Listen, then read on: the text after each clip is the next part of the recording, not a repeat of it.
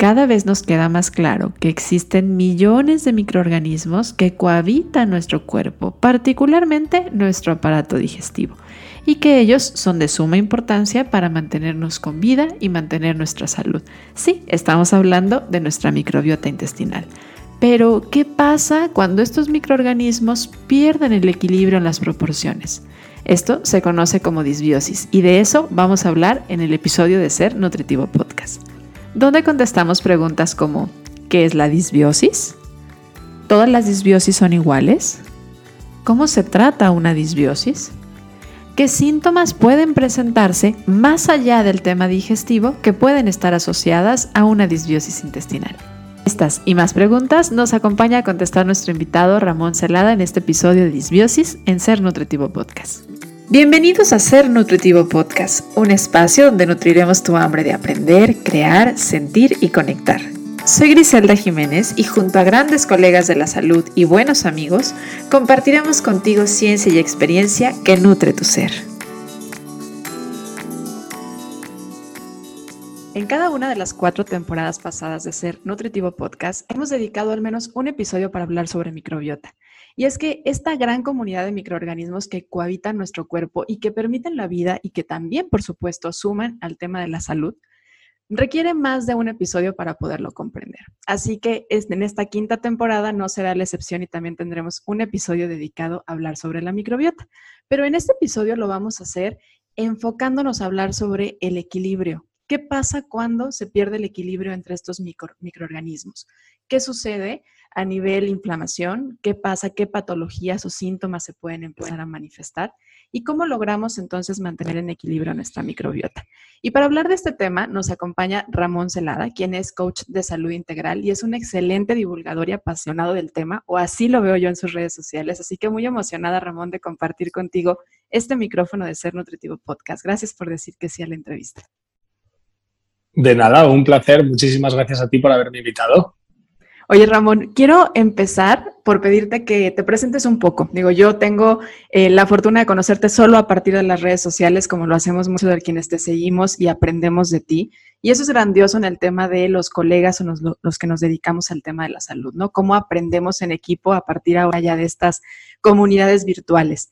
Pero me encantaría pedirte que nos hables un poco sobre ti antes de entrar de lleno al tema, porque nos gusta conocer a nuestros invitados. Cuéntame, Ramón, ¿qué te llevó a ti a decir, oye, como que el tema de la microbiota es base para empezar a tener una buena salud. ¿Por qué, ¿Por qué empezar a explorar desde ahí y a hablar sobre la microbiota?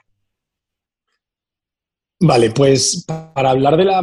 Hasta que yo llegué a la microbiota, antes descubrí el, enfoque de la salud integral o, integrativa, ¿no? O, o, de la medicina funcional, como queramos llamarlo, un enfoque más holístico. En realidad, primero llegué a ese enfoque y después descubrí que para que ese enfoque, em, para poder tratarlo, para poder llevarlo a cabo dentro de una consulta, eh, y en un primer instante, para poder llevarlo yo a cabo, tenía que entender eh, qué era la microbiota y porque el, papel que desempeña en una salud integral es total. O sea, muchas veces se dice que es que la microbiota eh, influye prácticamente en cualquier aspecto cualquier patología o enfermedad, salvo un accidente de tráfico. ¿no? Es una manera de decirlo que está involucrada en muchísimos procesos. O sea, he dicho enfermedad, pero en realidad es en muchísimos procesos naturales también. O sea, todo lo que es fisiología del cuerpo humano, eh, no sé hasta qué porcentaje me atrevería a decir que está influido eh, directa o indirectamente por la microbiota. ¿no? Entonces, en realidad fue en busca de mi propia salud, que fue como llegué a convertirme en terapeuta, como muchos, yo creo, la mayoría de personas que nos dedicamos a esto, pues eh, di con la medicina integrativa, eh, funcional, como digo, con ese enfoque más holístico y a raíz de ahí, investigando, investigando y viendo sobre todo, en mi caso, eh, por qué tenía esos, mm, esas manifestaciones a través de mi piel, ¿no? en los eczemas que tenía, o llámelos, me da igual que lo llamemos psoriasis, rosácea, eczemas, abones, rushes, me da igual. Al final, ahí hay que buscar ese origen de esa inflamación que está detrás del síntoma y, y cuando empiezas a investigar desde ese punto de vista más integrativo, te das cuenta de que la microbiota está ahí. Claro, y me encanta que platiques un poco de tu historia porque es el origen muchas veces de muchos procesos, podríamos decir que casi de todos los procesos inflamatorios, como bien lo decías ahorita, ¿no? A excepción de un, de un proceso de, de, tráfico en donde pudiera haber un accidente, en todo lo demás, si hay inflamación, está presente la microbiota. Y, digo, y creo que muchas veces cuando vemos una sintomatología, como es este caso a partir de la piel, ¿qué, asociación va a tener? En muchas cabezas dice, ¿qué asociación puede tener esto con la salud digestiva o con la microbiota? Pero hoy vamos a conocer que tiene mucha asociación.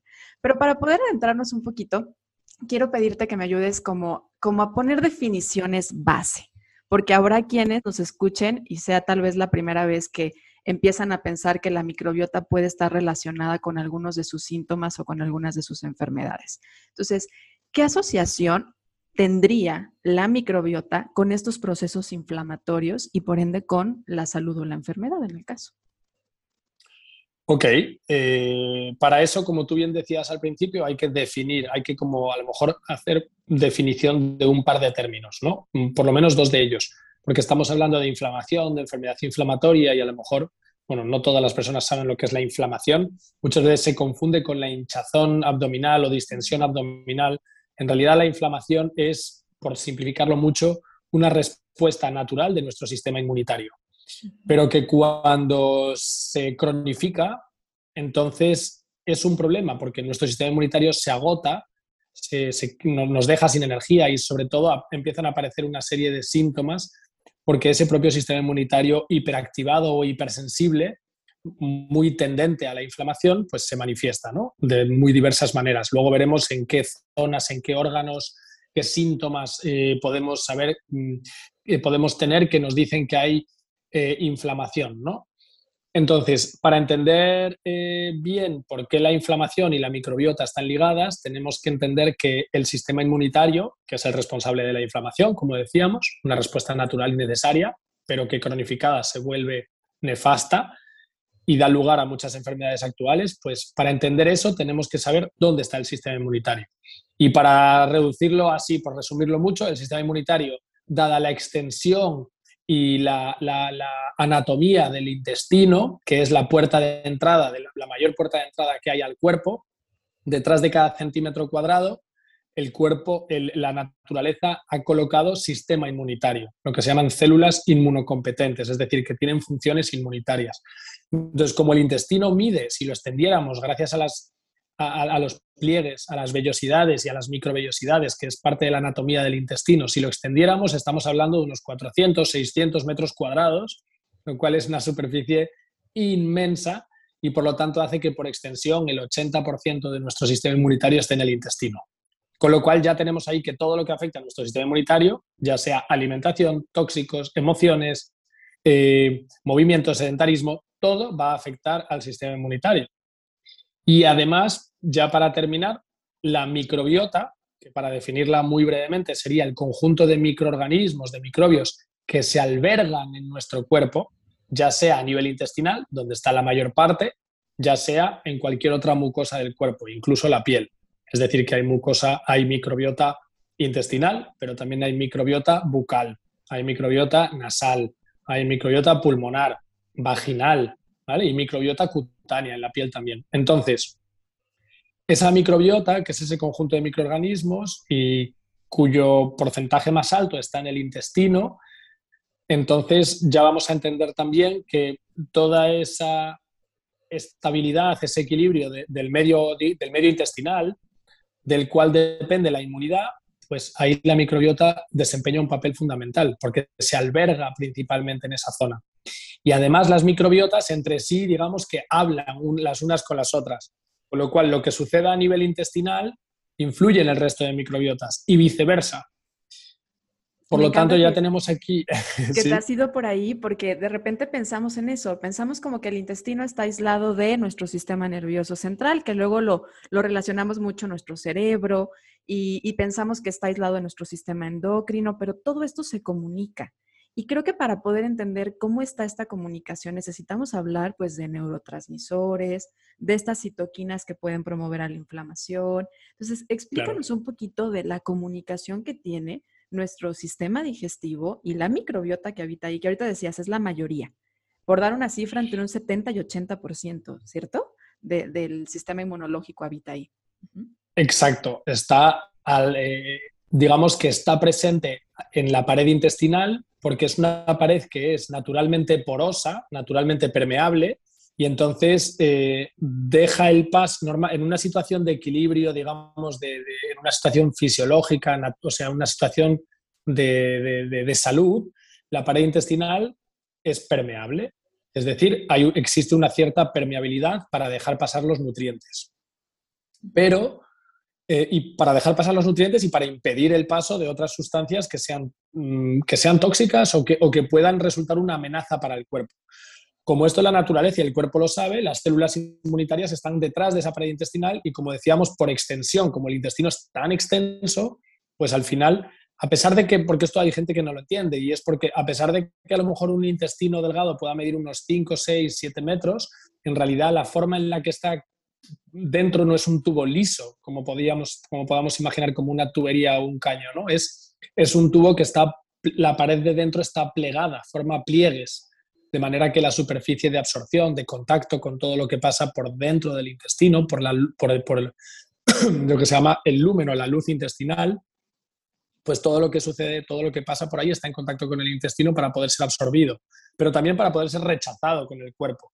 Entonces, al final, eh, de ahí viene ¿no? esa relación. Esa relación es directa y como decíamos, como además ese intestino alberga a la propia microbiota, pues ya tenemos como todo aquello que circula, ya solo circula por el intestino, pero máxime si penetra a través de esa pared intestinal, gracias a esa permeabilidad natural, pues puede potencialmente alterar el equilibrio del cuerpo y activar el sistema inmunitario que está ahí presente. Ahí es cuando se sucede lo que se llama en inglés leaky gut, ¿no? o intestino permeable, o permeabilidad intestinal, aunque realmente tendríamos que llamarle hiperpermeabilidad intestinal, puesto que es, permeable ya de manera natural. Pero es que además, desde que, no solo desde que nacemos, sino desde que somos concebidos, desde que estamos en el feto, desde que somos feto, perdón, y estamos en, estamos en el vientre materno, ya desde entonces hay microbiota. Es decir, hay microbiota en el, en el, en el líquido amniótico, se sabe, hay microbiota. Es verdad que la, la, mayor parte de la transferencia de la microbiota se la hace la mamá al bebé, eh, se la hace ya desde que es feto, pero sobre todo se la hace después del parto, ¿no? O sea, durante el parto, sobre todo si es un parto vaginal, que es donde se impregna de la verdadera microbiota interesante.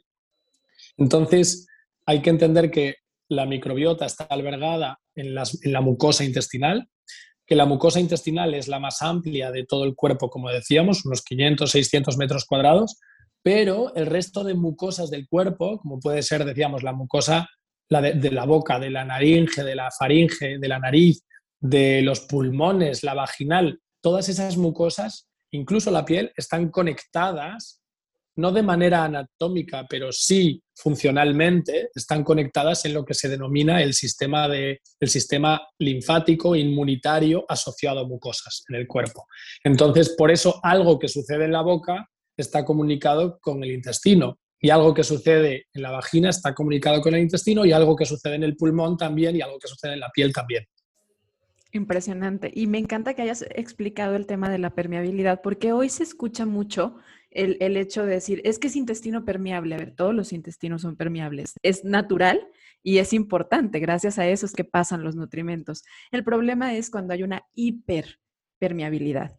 Y empezando a hablar un poquito de cuando las cosas empiezan a no estar tan bien, ¿no? Hoy escuchamos el término muy comúnmente utilizado de disbiosis, lo cual, bueno, nos dice que hay una alteración en la relación de microorganismos. Pero explícanoslo un poco más a profundidad porque también empezamos a hablar de etiquetitas, de, a ver, existen diferentes tipos de disbiosis según el tipo de microorganismo, según la zona. ¿Es importante o no es importante reconocerlo? A ver, platícanos un poco de la disbiosis. Sí, eh, efectivamente, disbiosis es desequilibrio, podemos decir, o alteración de la microbiota, y eubiosis es lo contrario, ¿no? Es una situación de equilibrio o de no alteración de la microbiota. Em, a mí me parece que, pese a que cada vez sabemos más sobre la microbiota, todavía sabemos muy, muy poquito de la microbiota. Con lo cual, lo que a mí me gusta decir es que la situación de disbiosis es aquella en la que es aquella que se acompaña de sintomatología. De alterar, ¿no? Cuando, cuando sintomatología que no necesariamente tiene que ser digestiva, aunque la, aunque la disbiosis principal y la más importante es la intestinal, y es tratando esa disbiosis con la que vamos a tratar el resto de manifestaciones, sean digestivas o extradigestivas, ahora lo veremos cuáles son esas manifestaciones o síntomas, al final lo importante es entender que si, si yo tengo alguna de las manifestaciones que vamos a mencionar, es bastante probable que haya una disbiosis y una hiperpermeabilidad. Okay. y, hay diferentes tipos de, disbiosis. O sea, pensemos en microorganismos y hay muchos tipos de microorganismos. Nuestra microbiota eh, está compuesta de bacterias, virus. Entonces, ¿qué pasa cuando es uno u otro el que se altera? Vale, efectivamente, una disbiosis eh, es un desequilibrio de la microbiota y como bien decías, la microbiota está formada por el conjunto de microorganismos que albergamos en nuestro cuerpo, que conviven con nosotros, pero que no son nosotros. Entonces, eh, y que conviven desde muy pequeñitos y de hecho aprendemos a tolerarlos. ¿no? Es importante que nuestro sistema inmunitario aprenda a tolerarlos. Y es en parte la, microbiota quien enseña al sistema inmunitario a tolerar la propia microbiota y a los, demás eh, moléculas, alimentos tóxicos que entran en nuestro cuerpo. Bien, la microbiota está formada por bacterias, está formada por virus, está formada por hongos, está formada por arqueas y está formada por fagos, que son un tipo de bacterias que infectan a los virus. Entonces, en función de cuál sea la alteración de esa microbiota, es decir, de que, predomine, de que por ejemplo, pues proliferen ciertas bacterias o ciertos hongos, o de que no sea un tema a lo mejor tanto de proliferación, sino en número, o de un microbio en particular, sino de la zona del cuerpo en la que han proliferado. Entonces aparecen nombres distintos, ¿no? Es decir, oímos hablar comúnmente pues, de candidiasis. ¿no? Candidiasis sería pues, una proliferación de, eh, de, un tipo de hongo, de levadura llamada candida, ¿no? generalmente candida albicans podemos hablar de a lo mejor parasitosis, ¿no? En el que, pues, a lo mejor algún parásito nuestro propio que pertenece a la microbiota ha proliferado o hay alguno extraño que ha entrado en nuestra microbiota y está generando desequilibrios y alteraciones. O puede ser que a lo mejor tengamos lo que se llama un SIBO, ¿no? Que es un sobrecrecimiento eh, intestinal. Un sobrecrecimiento de bacterias en el intestino, en el intestino delgado. Pero luego empezamos a poner nombres, ¿no? Luego también hay un libo, que sería lo mismo en el intestino grueso, podría ser un sifo, que sería de hongos, ¿no? Todo esto son siglas en inglés, por eso a lo mejor no nos... Pero bueno, al final, para mí son nombres distintos de, una misma problemática y es que hay una alteración en la microbiota, una disbiosis. Con lo cual, no es que me dé igual el nombre, porque me da información y me va a ayudar a tratarlo y a entender el por qué se ha generado esa disbiosis, pero lo más importante es entender que hay un desequilibrio y que la microbiota necesita apoyo para revertir ese equilibrio, y, o sea, ese desequilibrio y encontrar de nuevo la uniformidad, el equilibrio.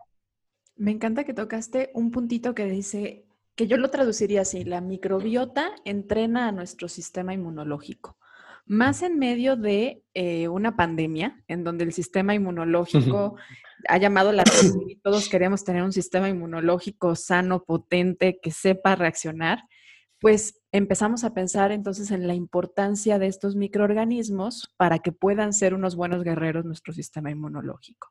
¿Y qué afecta a la microbiota?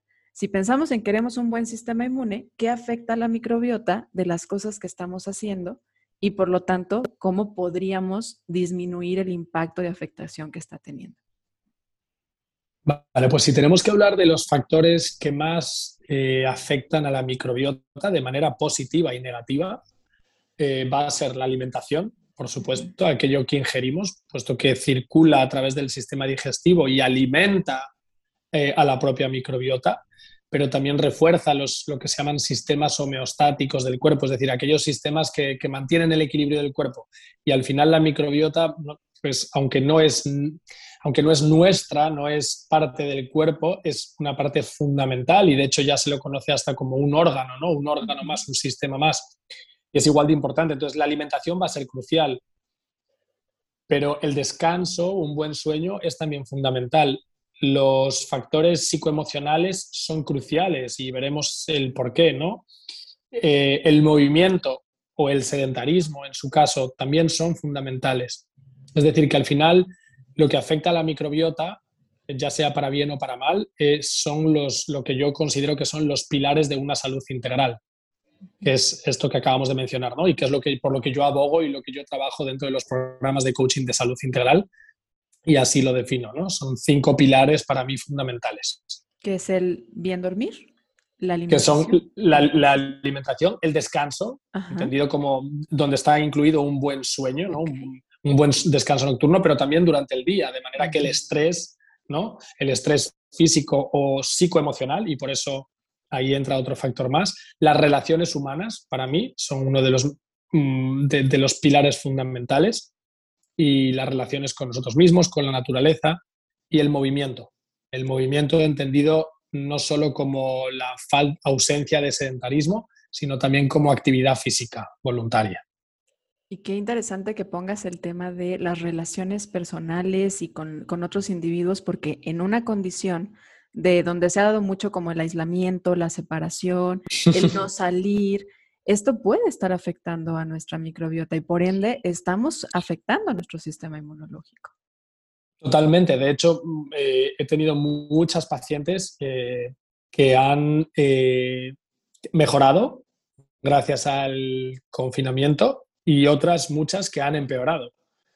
¿Por qué? Porque al final, eh, dependiendo de cada persona, de sus circunstancias, de sus trabajos, pues hay personas que al trabajar en casa han podido encontrar más conciliación, más tiempo para hacer cosas que necesitaban, más descanso, ¿no? Entonces eso les ha permitido encontrarse mejor y por lo tanto que su microbiota mejore. Sin embargo, ha habido personas a los que pues estar en un ambiente cerrado con las mismas personas demasiado tiempo, es, mm, su trabajo estaba en peligro, la, su situación económica también.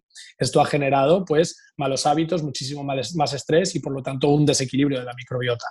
Y es que compartimos microbiota con las personas que están a nuestro alrededor, con la naturaleza que está a nuestro alrededor. Entonces, lo importante del contacto de la naturaleza, que también lo tocaste. O sea, el tener plantas, yo veo en, en, la pantalla que tú tienes plantas atrás, esto es importante, el contacto con la tierra, el contacto con los animales, esto mejora nuestro sistema inmunológico por la relación que tiene con la microbiota. Y que a veces nos pensamos como entes separados, ¿no? Pero somos un individuo que adentro de nosotros somos, eh, tenemos muchos, muchos otros microorganismos, muchos vivos, y que también tenemos necesidad de estar en un medio ambiente conviviendo con plantas, animales, todo el ecosistema es importante. totalmente. Tenemos que entender efectivamente, como tú lo has dicho y así lo suelo definir, que es que somos un ecosistema andante. Entonces, eso, eso quiere decir que haga, o sea, si nos alejamos de donde el ser humano ha evolucionado y ha crecido como especie durante toda la historia, lo más normal es que empiecen a aparecer problemas, alteraciones. Y cuanto más nos acerquemos a los hábitos y al entorno que nos ha visto crecer como seres, como, como especie que somos de este planeta durante millones de años, entonces lo más probable es que reencontremos ese equilibrio y la salud.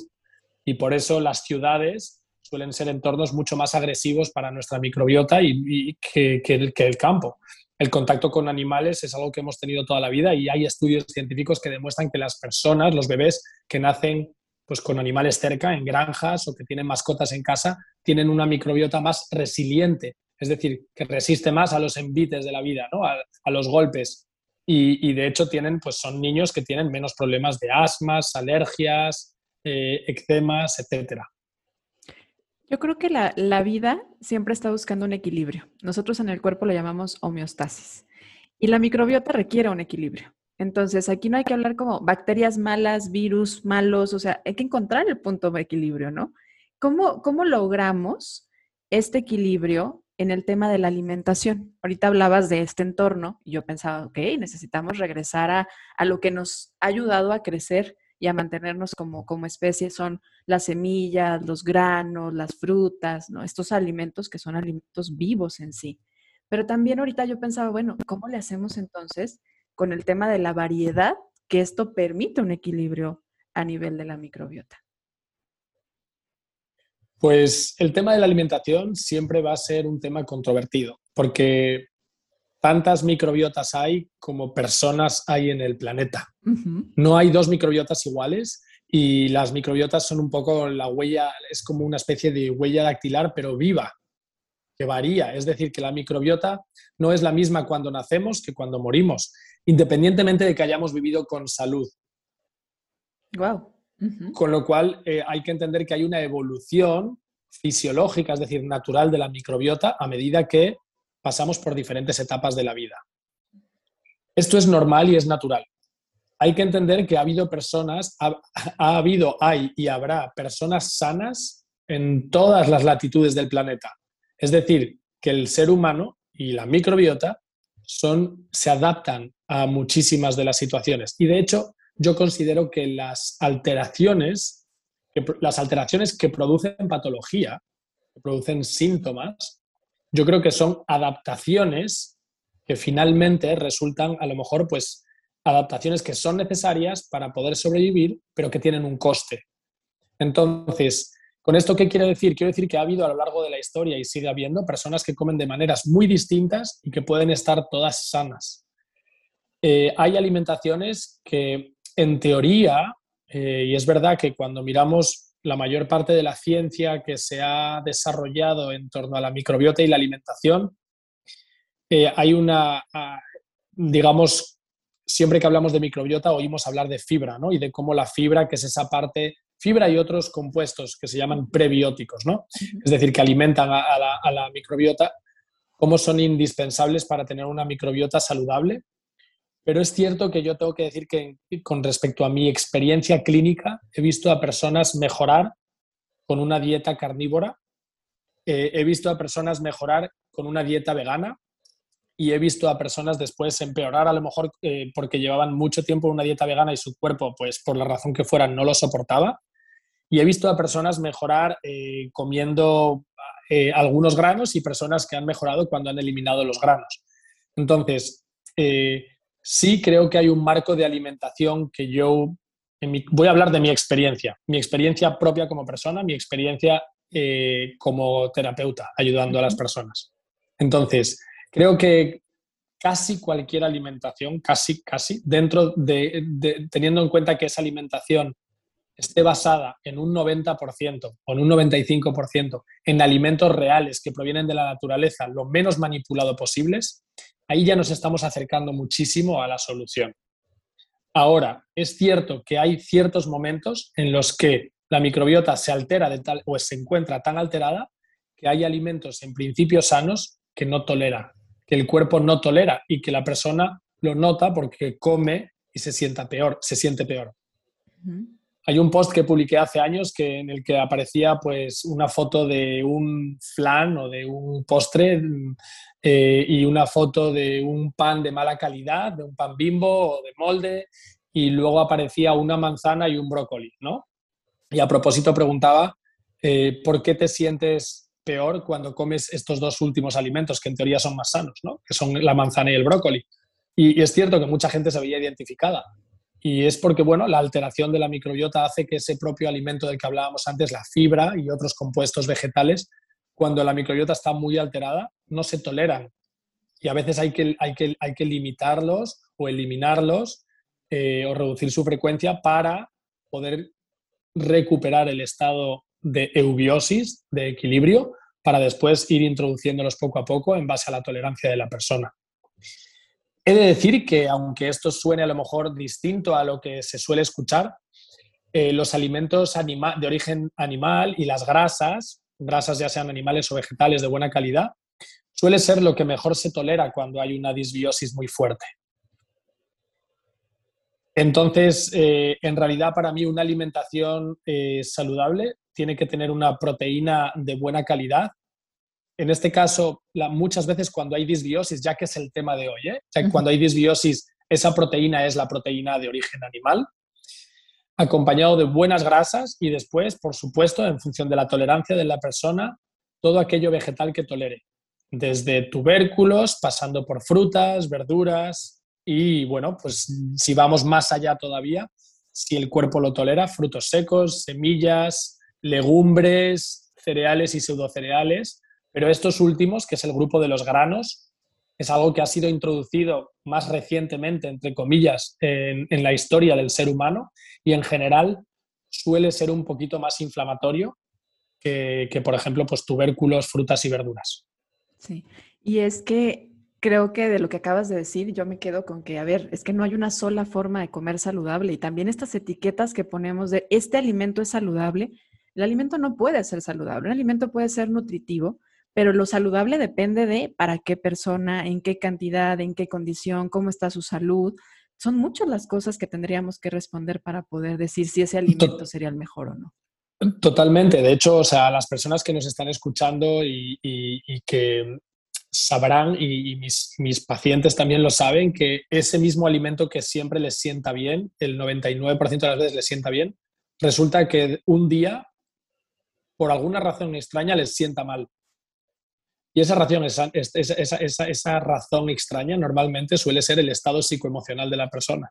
Es decir, que el mismo alimento, y esto lo puedo extrapolar a la misma alimentación, puede sentarme bien y puede ser la solución del problema, pero también puede ser en un momento dado la causa del problema. No la causa, sino puede ser una...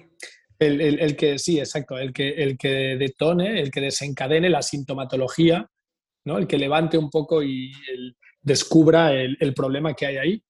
¿Por qué? Porque el equilibrio se ha alterado y una vez más, como decíamos antes, la alimentación es parte de la solución, parte del problema, pero no es lo único.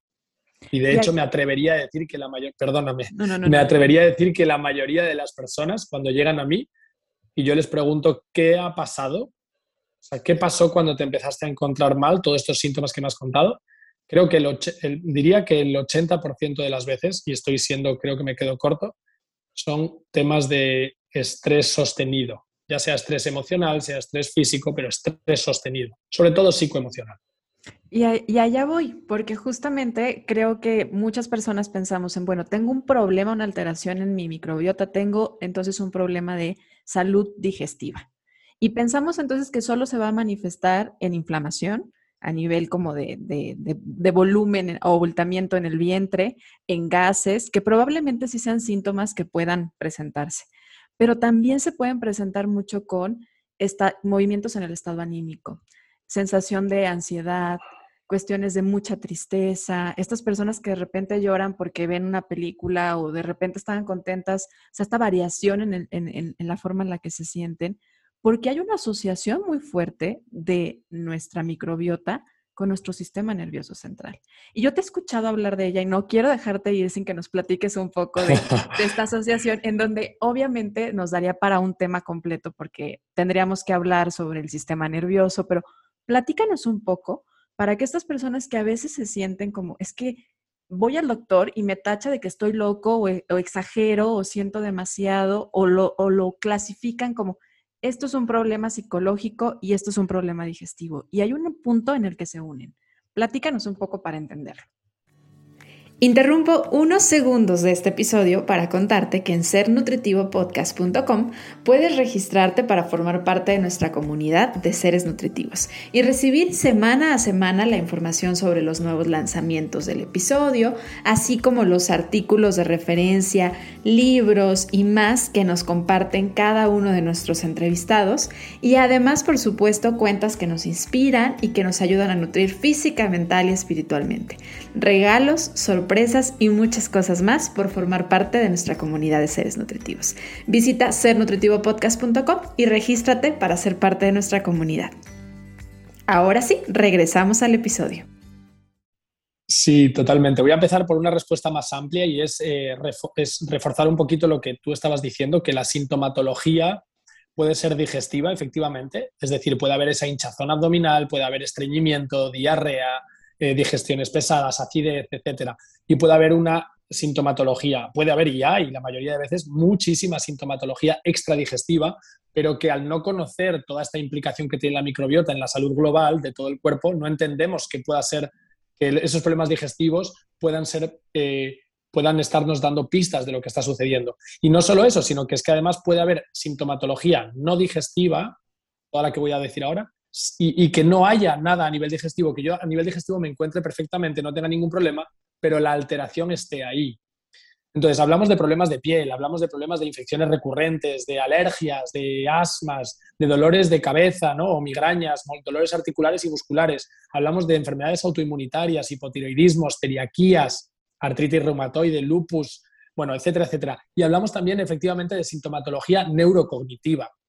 Es decir, hablamos de depresión, hablamos hablo de verdad, no solo de sentirse un poco más triste o con un ánimo muy variable, sino que hay casos clínicos de depresión que mejoran cuando trabajamos el eje, ese eje que, vamos a definir ahora, que se llama microbiota intestino-cerebro, ¿no? Esa comunicación, esa inflamación que viaja, que viaja desde el intestino hacia el, hacia el cerebro, por decirlo así, y viceversa, ¿no? Y, esa, esa, inflamación viaja y genera lo que se conoce como neuroinflamación es decir, una inflamación del sistema nervioso, principalmente del sistema nervioso central, con una sintomatología que puede ser a nivel de energía, a nivel de fatiga, a nivel, eh, a nivel de ánimo, a nivel de depresión, a nivel de falta de concentración, de motivación, de niebla mental, ¿no? este foggy mind que se habla en inglés. Entonces, toda esta sintomatología está ahí. ¿Por qué? Porque hay una relación directa y bidireccional entre lo que sucede en el medio intestinal, donde está la microbiota, y el sistema nervioso central presidido por ese cerebro nuestro que tenemos arriba en el cráneo. Entonces, esa relación es directa a través de un nervio que se llama nervio vago, que forma parte de un sistema nervioso que se llama sistema nervioso autónomo o vegetativo, que controla todas aquellas funciones que tienen que funcionar sí o sí para que nosotros estemos vivos. Todo aquello que es autónomo. Es decir, que aunque yo no lo piense, aunque yo no, lo, no ponga mi concentración en eso, pues mi corazón late, mis pulmones respiran, mi digestión se produce, mis uñas crecen, mi vejiga eh, funciona correctamente. Todas estas funciones dependen del sistema nervioso autónomo. Y el sistema nervioso autónomo está en contacto directo con el sistema nervioso central y con otro sistema nervioso que envuelve todo el aparato digestivo, que se llama sistema nervioso entérico. Entonces, todo lo que sucede a nivel intestinal afecta al cerebro, afecta al sistema nervioso central y todo lo que sucede en el sistema nervioso central o cerebro afecta al intestino por esa relación bidireccional. Y siempre explico lo mismo. Y me vas a perdonar, bueno, a lo mejor una expresión un poquito fea, pero que es, por lo menos en España, es eh, muy, o sea, se, se, utiliza bastante, es un poco vulgar, pero es cagarse de miedo, ¿no? Entonces, es tener tanto miedo que literalmente eh, te entran ganas de ir al baño, ¿no? Eh, hasta se te puede escapar algo. Y eso estamos viendo, una relación directa entre un estado de ánimo, el miedo, en este caso una emoción, y una respuesta visceral, literalmente visceral, ¿no? Pero también estamos hablando de que cuando estamos eh, con una gastroenteritis, por decir algo así, o nos ha sentado mal algo en el estómago, a la digestión, estamos alicaídas, no tenemos energía, no tenemos ganas de movernos, y esa es esa relación que hay entre el intestino y el cerebro. Y de nuevo, pues si tengo un examen o tengo una entrevista de trabajo y estoy nervioso o nerviosa, también voy más al baño, voy de una manera distinta, las heces son más sueltas. ¿Por qué? Porque hay esa relación bidireccional. O estoy enamorado o algo, cualquier cosa, ahí lo sentimos, ¿no? O sea, me enojo, eh, todos lo sentimos ahí y bueno, qué, interesante que nos lo hayas platicado para poder entender un poquito más esta, esta asociación, porque tú ahorita decías, mucha, una gran parte de mis pacientes experimentan a partir de algo emocional. O sea, esto es como lo que gatilla la mayoría de los síntomas. Y creo que ahorita con, con todo el estrés que se vive, porque hemos vivido estrés desde hace muchos años, estrés muy emocional por la forma de vida que estamos teniendo, ¿no? Vivimos muy rápido, el tener que salir, el tráfico, el riesgo, bueno, muchas cosas. Pero hoy se suma el tema de la salud con la pandemia, Hoy se suman los duelos, las pérdidas. Estamos viviendo en condiciones de mucho estrés que están afectando en esta conexión bidireccional de la cual hablas también a nuestra microbiota y que por lo tanto pueden empezar a reflejarse en muchas de estas condiciones que decías, enfermedades autoinmunes que no están aisladas de nuestra salud digestiva. Hoy llama la atención, no sé si sea que se hace más diagnóstico de las enfermedades autoinmunes o en realidad está habiendo una mayor cantidad de enfermedades autoinmunes. No, la hay, hay una mayor prevalencia. No solo se diagnostican más, sino que hay una mayor prevalencia. Y no solo enfermedades autoinmunitarias, cada vez más los niños y niñas nacen con más problemas, nacen, eh, tienen diabetes más temprano, tienen problemas de eczemas, asmas, sarpullidos, eh, cuántos bebés conozco que tienen alteraciones en la piel, que a los que la medicina actual no les da muchas veces importancia, pero ya son síntomas de que hay algo que está sucediendo dentro, que se está, algo se está cociendo en el interior de ese bebé o se ha cocido, y, esa, y, lo bueno es que además esa alteración en un bebé es mucho más fácil de revertir, de arreglar que en una persona adulta porque normalmente al final lo que decimos es un síntoma de disbiosis, es un síntoma de hiperpermeabilidad, es un síntoma de que hay una inflamación, es decir, una respuesta exagerada y, constante del sistema inmunitario. Por lo tanto, todo aquello que resolvamos en una edad temprana va a ser, eh, el,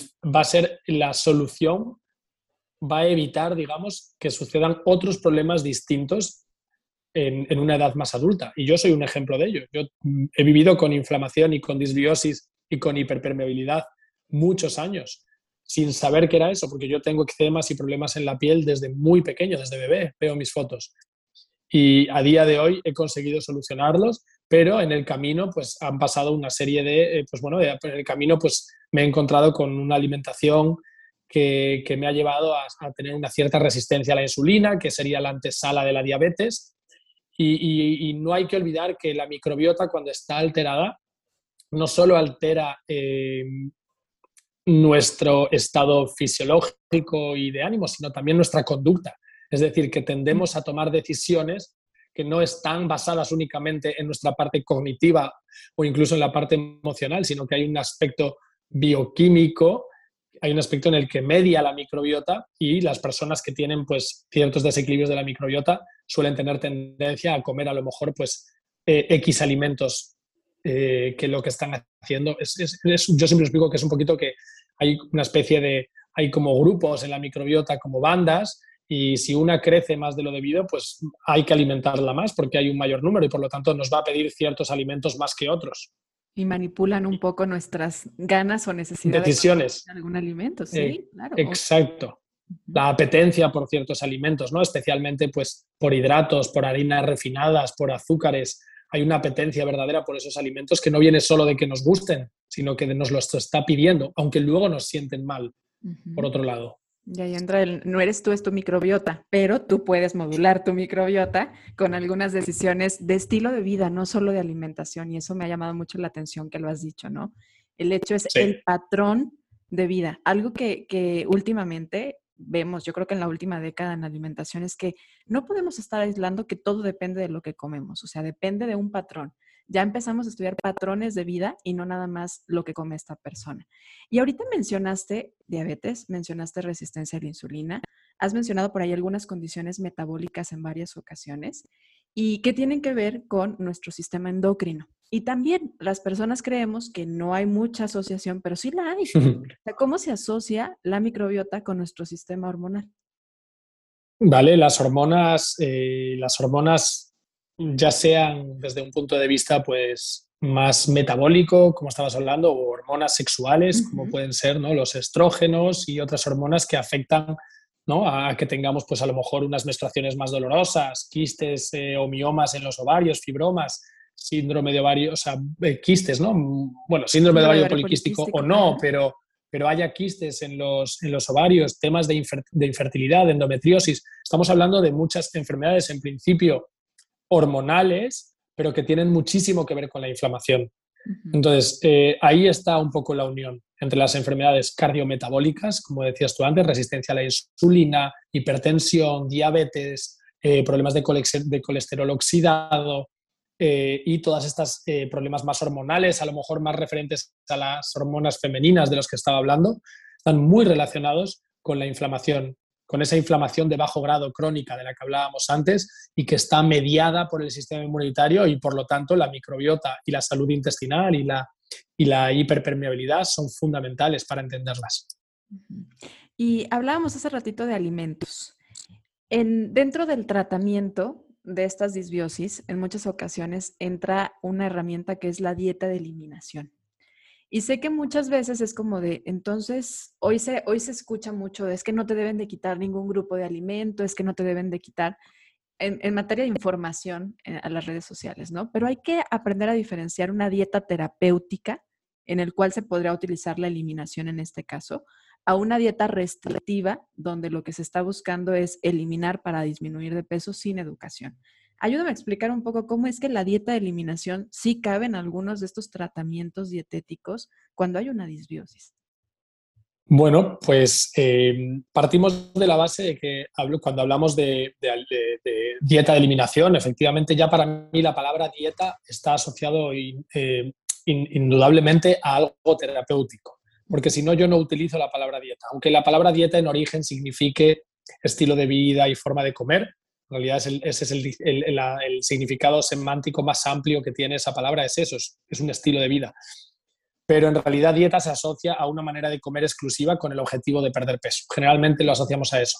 Luego también en un ámbito pues, más hospitalario, dietas específicas para patologías.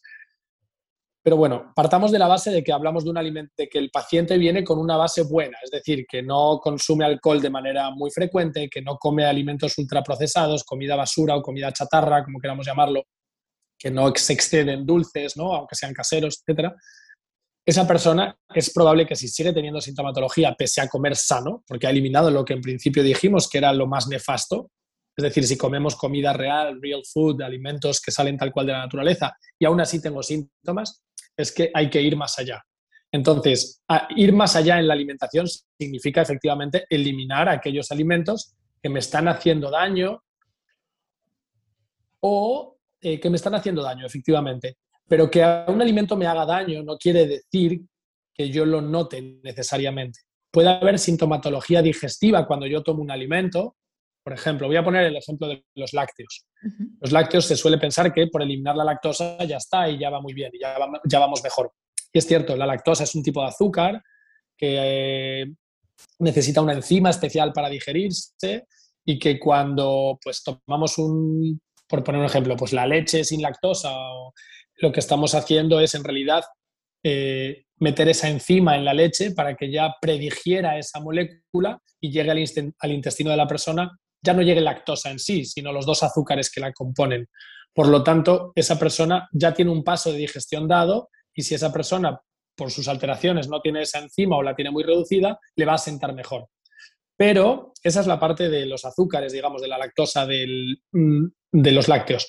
Pero los lácteos tienen también proteína y la proteína es algo que no necesariamente nos va a sentar mal a nivel digestivo, pero sí que una vez que llegue al intestino y atraviese la pared intestinal, una pared intestinal dañada la, mayoría de las veces, ¿no? hiperpermeable, y una pared intestinal que incluso aunque no esté dañada en exceso, esa proteína pasa del otro lado y se encuentra con un sistema inmunitario al que a veces hace reaccionar de manera exagerada o lo hace reaccionar simplemente y se produce esa inflamación.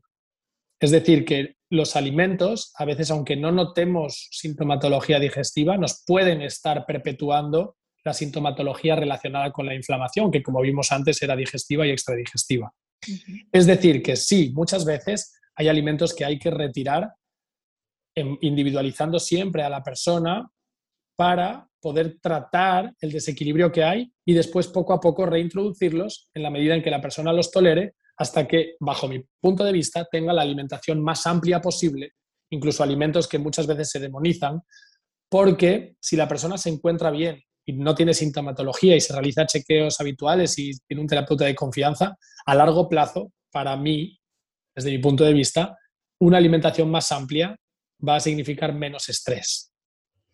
Que es, como decíamos, uno de, los, uno de los factores más, más interesantes. Y luego, efectivamente, mayor rotación y mayor variedad de alimentos en general se asocia a una microbiota más diversa, lo cual eh, sí que sabemos que es uno de los pilares fundamentales para la salud de la microbiota. Cuanto más diversa, mejor. Eso sí lo sabemos.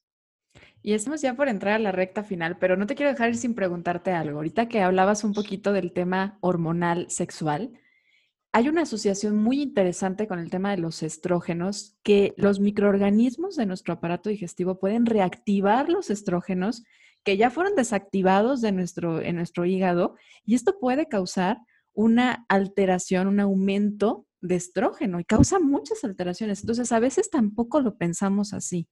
Ayúdame a explicarles un poquito de eso, de lo que acabo de dar una pincelada yo, para poder decir a las mujeres, oye, a lo mejor traes un problema de ovario poliquístico y tal vez tenga que ver con tu microbiota o un problema de fibrosis mamario tal vez tenga que ver. Sí. Explícanos.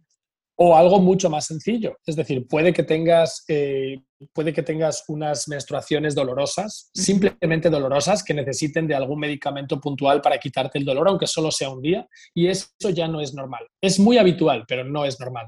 Entonces, porque eso, simplemente eso, o que haya coágulos en la menstruación, simplemente eso, que haya dolor durante la menstruación o antes, que haya coágulos, que haya un sangrado excesivo o nos está hablando en general de una alteración hormonal. Una alteración hormonal que, como bien decías, tiene mucho que ver con la microbiota. No solo por la inflamación en sí, sino también por lo que decías, ¿no? Porque esa microbiota forma parte, en realidad, el hígado, como tú mencionabas, es un órgano que ayuda a eliminar, eh, bueno, ayuda a procesar todos los alimentos y ayuda a eliminar desechos del cuerpo. Es una de las vías de eliminación de desechos. Y cuando el hígado eh, se ve saturado o el, hígado, pues por exceso de medicación, alimentos que no convienen, hay inflamación que hace que no trabaje bien, tenemos un hígado graso por X circunstancias. Em, muchas veces ese hígado está superado y llega una cantidad de estrógenos mayor de la que puede controlar. Eso es a su vez, además, hay que entender que el hígado a la hora de, detoxificar, es decir, de hacer los procesos normales que, tiene, que hace un hígado para eliminar, se llama detoxificación, no tiene nada que ver con zumos de sino con el proceso natural de eliminación. Transforma esos, esas moléculas en unas moléculas que son más fácilmente eliminables por el cuerpo, ya sea por las heces, ya sea en la orina, ¿no? En ese proceso de detoxificación interviene la microbiota. Entonces, como tú bien decías, si la microbiota está alterada y hay más bacterias o microbios de unos que de otros. Entonces, esas moléculas que el hígado ha convertido para que sean más fácilmente eliminables se pueden volver a reconvertir en una molécula más tóxica y no tan fácilmente eliminable. Y entonces empiezan a aparecer síntomas, como los que hemos mencionado. Muchas gracias por explicarlo también. No lo podía haber explicado de mejor manera. Lo más sencillo es explicarlo así para no entrar en términos complejos de, enzimas o de, nombres en particular de bacterias que, no tienen que... Y en realidad se trata de concientizarnos, sobre todo como mujeres, que muchas veces nos, nos normalizamos muchos de estos síntomas que decías, no necesariamente llevarlo a algo patológico, a síntomas que hemos creído que son normal, como el dolor, como es el no poder ir a trabajar o voy, pero voy con mucha inflamación, incomodidad. Nuestro, nuestro ciclo menstrual es definitivamente, lo dice por ahí una gran experta, eh, es, es prácticamente para nosotras las mujeres es tan importante como cualquier otro signo vital. Entonces ahí nos habla, nos habla.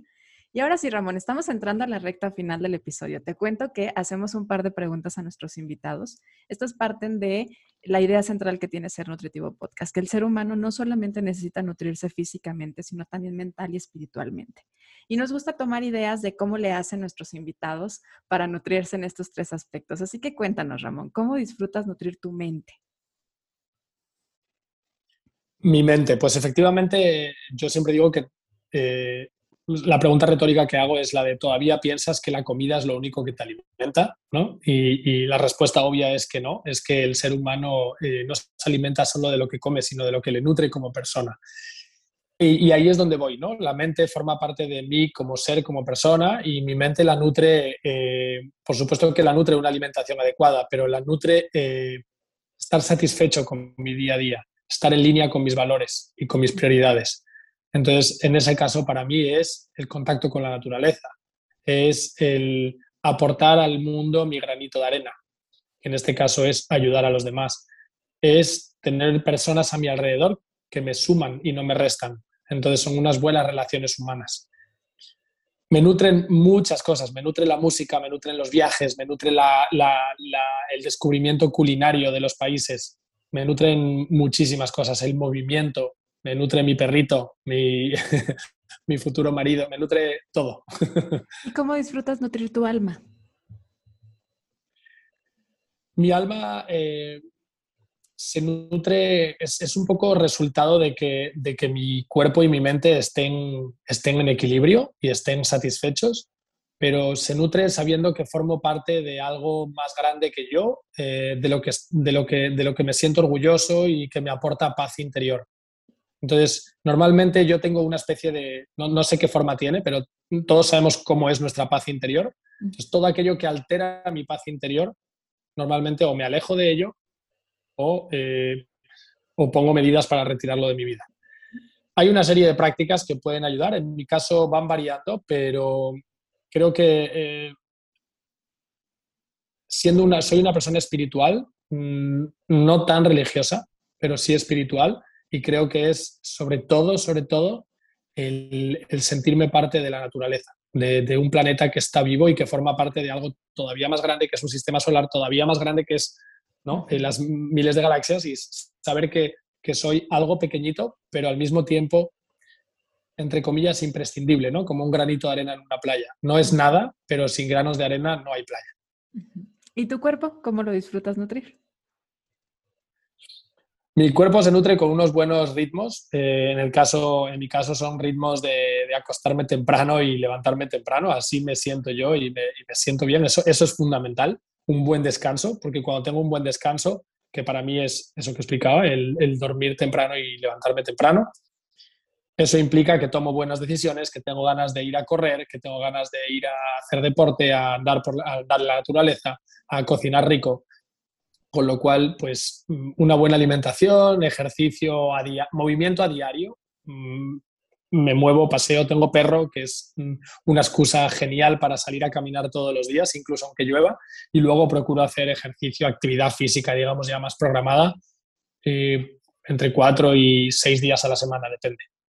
Me encanta y nos, nos, sirve mucho escuchar algunas de estas ideas, aunque algo que me queda claro al escucharte es el tema de ser congruente contigo, ¿no? O sea, tú hablas de tus valores, tus ideas, lo que te sienta bien a ti, y hay que recordar, sobre todo en este espacio, que nuestros invitados nos comparten lo que a ellos les sirve, pero hay que individualizar todo y la escucha a uno mismo en su parte física, mental y espiritual es esencial para esto. Siempre, siempre, siempre. Y ahí, ahí o sea, no, lo, yo no lo habría podido decir mejor, pero efectivamente para mí el ser congruente, ser coherente, que haya una coherencia entre lo que mis valores, que al final yo creo que están impregnados en el alma, en mi alma y en, que vienen de mi educación y vienen de lo que yo he querido también como adulto, que esos valores estén alineados con mis prioridades y esas prioridades estén alineadas con el tiempo que le dedico a las cosas.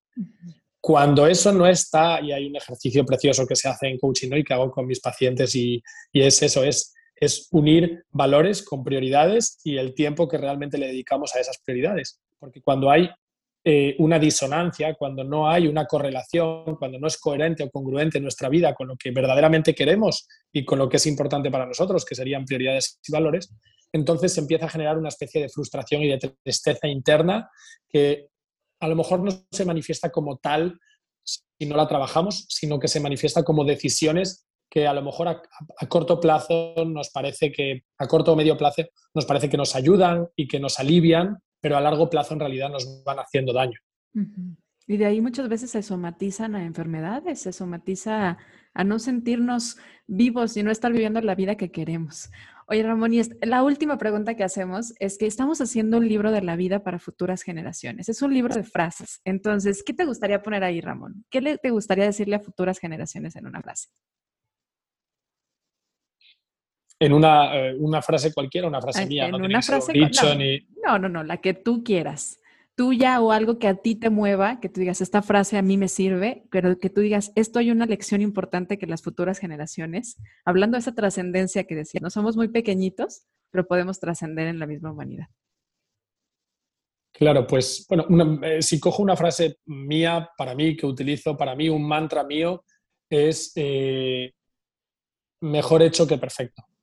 ¿Vale? Entonces es simplemente que no dejes que la perfección sea, que lo bueno sea el enemigo de lo perfecto, lo perfecto sea enemigo de lo bueno. Es decir, que si quieres hacer algo, ponte a ello, hazlo. No esperes a que sea el momento perfecto, no esperes a que sea, como digo yo, el día 1 del mes, no esperes a que sea el, el 1 de enero. Eh, da igual, aunque te creas que no tienes los recursos necesarios, aunque te creas que no es tu momento, hazlo, da el salto, ¿no? Da ese salto. Porque, como digo yo, o sea, si, a ver si me gusta hablar de la metáfora del circo, ¿no? Y como los equilibristas que saltan desde una barra hasta otra y es imposible que se agarren de la barra siguiente mientras no han, o sea, sin haber soltado la barra anterior. porque si no, pues se quedarían agarrados entre las dos barras y, básicamente pues o se romperían en dos o, el movimiento se perdería y se caerían al final a la red de seguridad que tienen debajo. Entonces, en realidad, es necesario soltar lo anterior para poder cogerse a lo siguiente. No esperes a la perfección para que las cosas eh, tengan lugar. Actívalas, porque desde la acción viene la claridad. Padrísimo. Pues muchísimas gracias, Ramón. ¿Hay algo todavía que tú digas, Gris? ¿No nos vamos sin que yo diga esto? No, creo que ya he dicho muchas cosas. Muy interesantes y te agradecemos podemos dejar que descansen los oyentes. te agradecemos muchísimo tanto los que te estamos escuchando como toda esta comunidad de seres nutritivos por tu tiempo, tu conocimiento, por abrirnos y platicarnos también sobre tu experiencia y lo que a ti te ha servido. Muchas gracias. De nada, muchísimas gracias a ti por, por haberme invitado y simplemente nada, quien me quiera seguir me tiene en las redes sociales, en Instagram como Celada Tomé, y sobre todo en la comunidad de mi newsletter, donde si quieres les dejamos un enlace para que puedan inscribirse y recibir todas las, las, noticias que suelo mandar un par de veces al mes para, para, que nos sigan más de cerca todavía. Claro que sí, te compartiremos toda la información de Ramón en, en las redes sociales de Ser Nutritivo Podcast y por supuesto también en el boletín. Ramón, muchas gracias y a ti que nos escuchaste, gracias por ser parte de Ser Nutritivo Podcast. Acuérdate que nos escuchas cada jueves con un episodio nuevo, así que nos escuchamos pronto. Gracias.